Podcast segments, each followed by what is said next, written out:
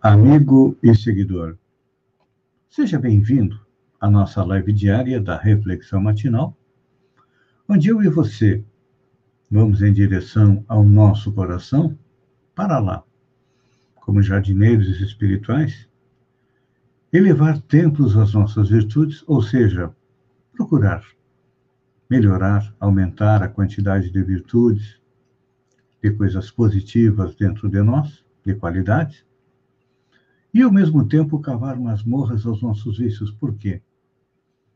Como nós estamos no início da nossa evolução, nós ainda temos dentro de nós muitos vícios, muitos defeitos, que são a causa da nossa infelicidade, da nossa dor e do nosso sofrimento. Então, como elementos inteligentes do universo, é claro que nós estamos em busca de felicidade, de paz, de tranquilidade e de saúde.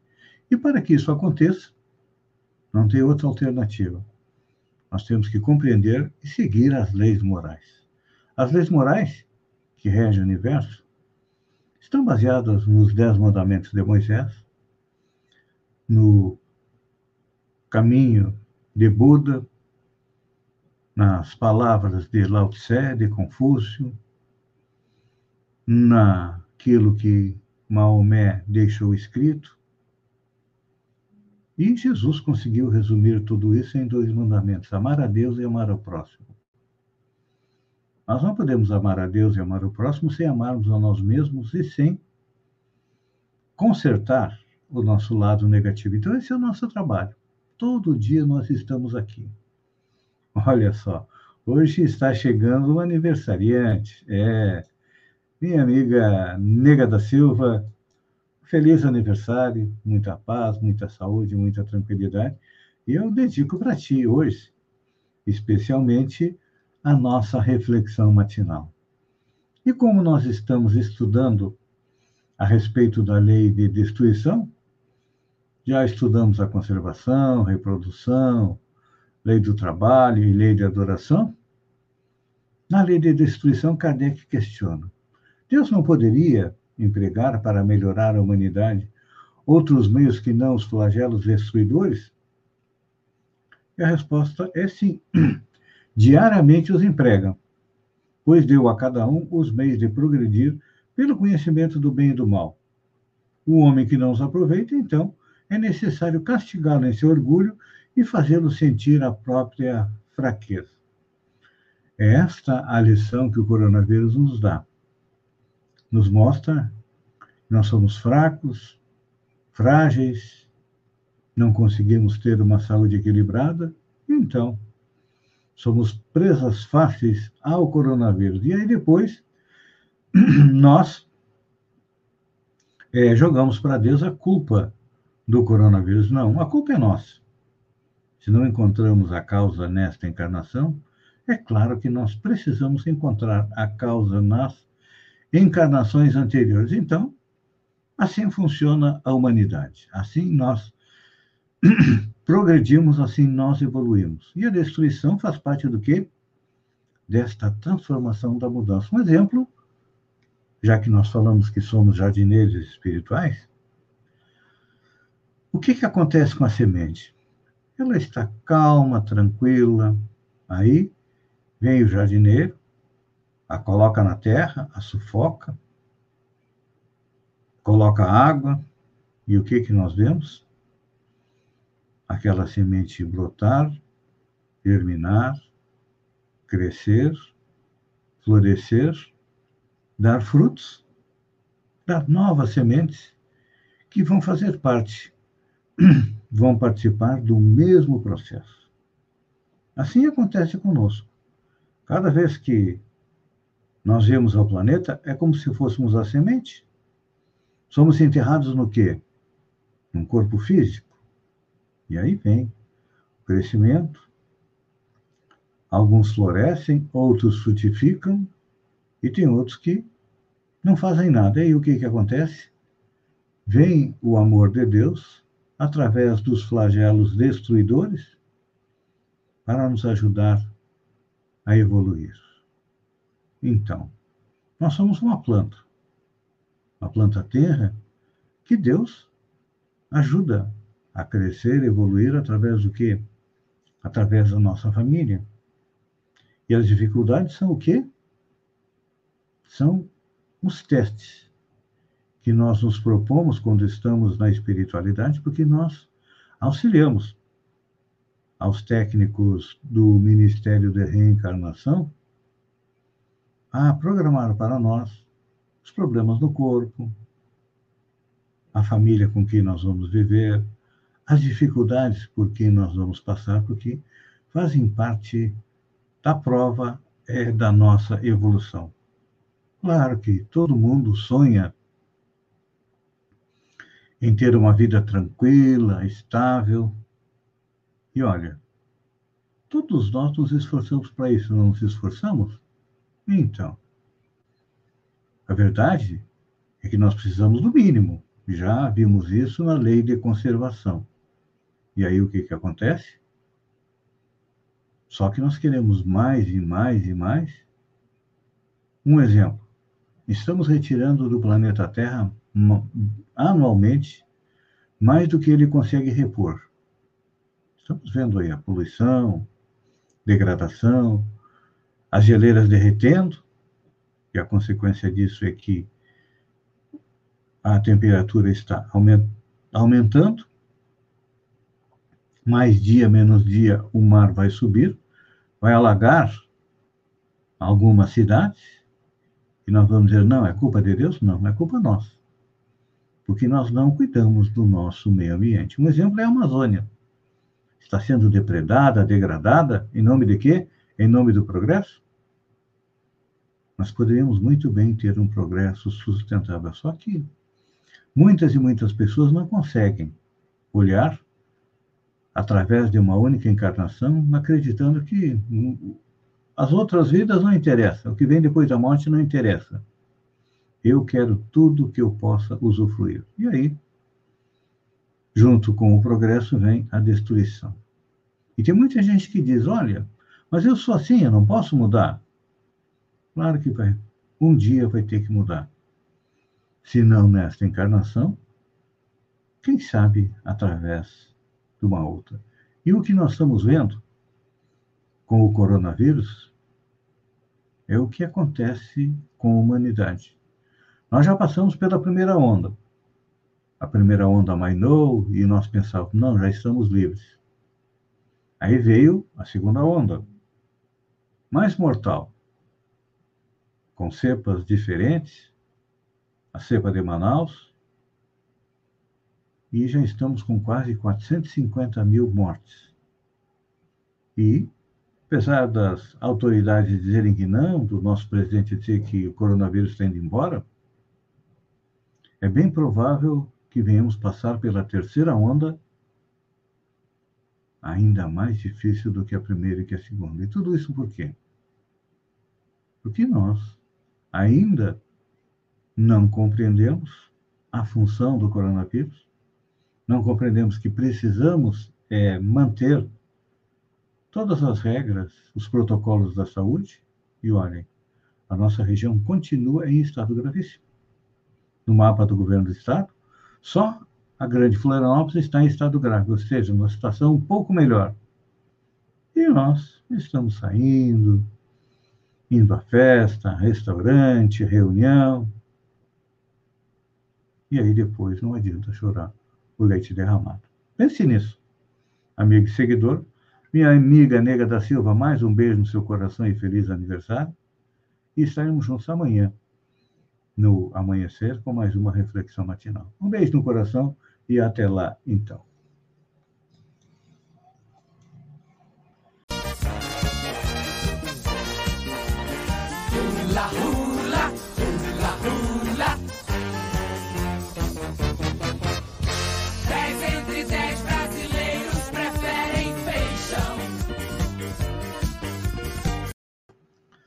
Olá, amigo e seguidor. Seja bem-vindo à nossa live do Bom Dia com Feijão.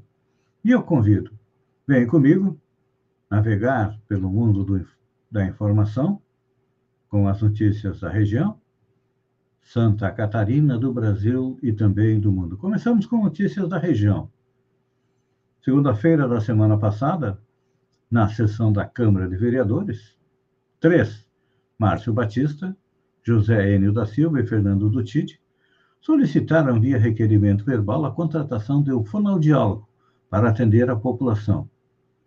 Espero que ele seja contratado pelo mesmo valor de uma consulta de infectologista, pois, segundo o contrato 02-2021 FNS, um infectologista recebe em Balneário Gaivota R$ 280,23, ou então, tem um cardiologista que recebe um pouco menos, R$ 162,37 por atendimento a paciente.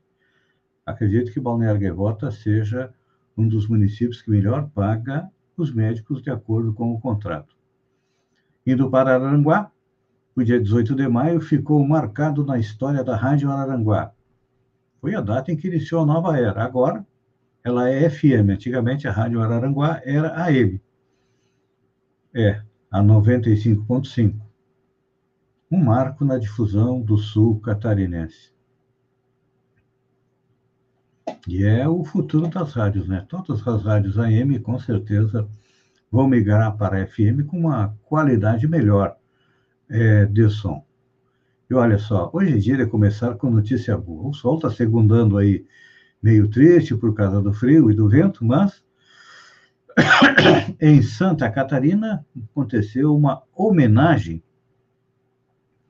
aos profissionais de enfermagem, com a apresentação de um coral em frente ao hospital. Um coral realizou homenagem aos técnicos e auxiliares de enfermagem em frente do hospital em São José, na Grande Florianópolis.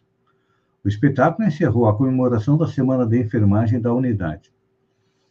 O espetáculo ocorreu no dia 20, na área externa do hospital, e cerca de 80 pessoas do coral Vozes de Santa Catarina, sob a regência do maestro Robson Medeiros Vicente, e fizeram a apresentação. Segundo o maestro, o ensaio dos integrantes ocorreu de maneira online. Interessante, né? O que a gente não faz para poder fazer uma boa apresentação? É claro que na apresentação ao vivo, os cantores estavam de máscara, respeitando o distanciamento, vestidos de branco, e cantaram clássicos da música brasileira. E olha só, Santa Catarina tem alta de casos ativos da Covid-19. O número de casos ativos subiu pelo 5º dia consecutivo em Santa Catarina. Passou de 18.623 para 22.679. Os dados são do último boletim divulgado. E além de se perceber o aumento do número de casos, nós também temos um aumento do número de pessoas que estão aguardando leito de UTI. São 47 pessoas, sendo 28 no norte e 12 aqui no sul. E olha, no sábado foi divulgada mais um relatório de risco da Covid. E nós tínhamos 3 regiões com estado grave e as outras em estado gravíssimo. Agora, a situação piorou. Temos somente uma região em estado grave, que é a Grande Florianópolis, e todas as demais em estado gravíssimo. O nosso extremo sul catarinense só teve uma semana em que saiu do estado gravíssimo para o grave e voltou para o estado gravíssimo. Então, gente, temos que seguir todos os protocolos da saúde. Falando em protocolo, essa aqui é para alegrar um pouco a nossa vida. William Bonner quebra o protocolo da Globo e imita Gil do Vigor no Jornal Nacional e diz indignado. William Bonner quebrou o protocolo na edição do Jornal Nacional deste sábado, dia 22, e citou um dos bordões do ex-BBB 21, Gilberto Nogueira, o Gil do Vigor, ao anunciar uma notícia sobre um robô. O jornalista imitou o economista ao falar a palavra indignado. Interessante a gente perceber que o Jornal Nacional está deixando de ser aquele jornal sério e sisudo e se tornando um pouco menos impessoal. Está seguindo o exemplo de outros âncoras que existem pelo mundo. Olha só. Essa aqui é boa. Consumo de cerveja migra para dentro de casa e o volume de vendas no Brasil é maior desde 2014. A pandemia tem feito o brasileiro beber mais cerveja. Com as restrições de funcionamento de bares, o medo do contágio do Covid-19, o consumo migrou para dentro de casa e o volume total de vendas no país atingiu um nível que não era visto há anos, de acordo com dados das empresas que monitoram o mercado. Levantamento inédito da Euromonitor mostra que o volume de vendas de cerveja no Brasil em 2020 foi o maior dos últimos 6 anos, atingindo 13,3 bilhões de litros, perdendo só para 2014, o ano em que o país sediou a Copa do Mundo. Já os dados da Cantar revelam que o consumo nas residências bateu recorde histórico. O percentual de brasileiros com mais de 18 anos que bebeu cerveja dentro de casa saltou para 68,6% em 2020, antes 64,6% em 2019. A cerveja foi de longe a bebida alcoólica de maior volume de vendas no Brasil no ano passado, seguido pela cachaça, com 398 milhões de litros, e pelo vinho, com 380 milhões de litros. O Brasil é o terceiro maior mercado consumidor de cerveja, atrás somente da China e dos Estados Unidos. Nos Estados Unidos, houve uma queda nas vendas de 3,4% em termos de volume. Já a China, o volume foi menor 7% na comparação com o ano anterior. É que o brasileiro ficou mais em casa, não tinha o que fazer, resolveu beber para aliviar o estresse, para relaxar e para ter algum tipo de prazer. Mega Sena, concurso número 2.374. Ninguém acerta 6 dezenas e o prêmio acumula vai a 80 milhões de reais. Ninguém conseguiu acertar as 6 dezenas, que foram sorteados números 12, 13, 25, 37, 39 e 41. A Quina teve 125 ganhadores, cada um levou para casa R$ 35.344. A Quadra teve 8.177 acertadores e cada um levou para casa R$ 771,87. E olha só. Encrenca para o Exército. Exército avalia transferir Pazuello para a reserva com data retroativa. O alto comando do Exército avalia publicar hoje uma portaria de transferência de Eduardo Pazuello para a reserva com data retroativa à sexta-feira, dia 21. Seriam aceitos para evitar a abertura de processo disciplinar pela participação do general da ativa em ato político ao lado do presidente Jair Bolsonaro. É que, pelo regulamento do Exército, nenhum militar da ativa pode participar de ato político. E agora, o comando do Exército está numa saia justa. Porque se não punir Pazuello, o que vai acontecer? Vai abrir espaço para o pessoal mais abaixo também participar de atos políticos, que até agora não acontecia. Só quem pode participar são os militares da reserva, os da ativa não. Então, está aí uma encrenca. Eu acho que tinha que dar uma cadeia para ele, para prender, em vez de mandar para a reserva, porque senão vai abrir o precedente para que outros façam a mesma coisa. E olha, o presidente Bolsonaro, no Rio de Janeiro, além da encrenca com o Exército por causa do general Pazuello, ainda pode ser responsabilizado por 9 infrações. Não usaram máscara, causaram aglomeração, cometeram irregularidades previstas no Código de Trânsito. Aí, não é um péssimo, é um horrível exemplo para todos nós. Amigo e seguidor, eu agradeço a você por ter estado comigo durante esses minutos. Fiquem com Deus e até amanhã, às 7 horas, com mais um Bom Dia com Feijão. Um beijo no coração e até lá, então.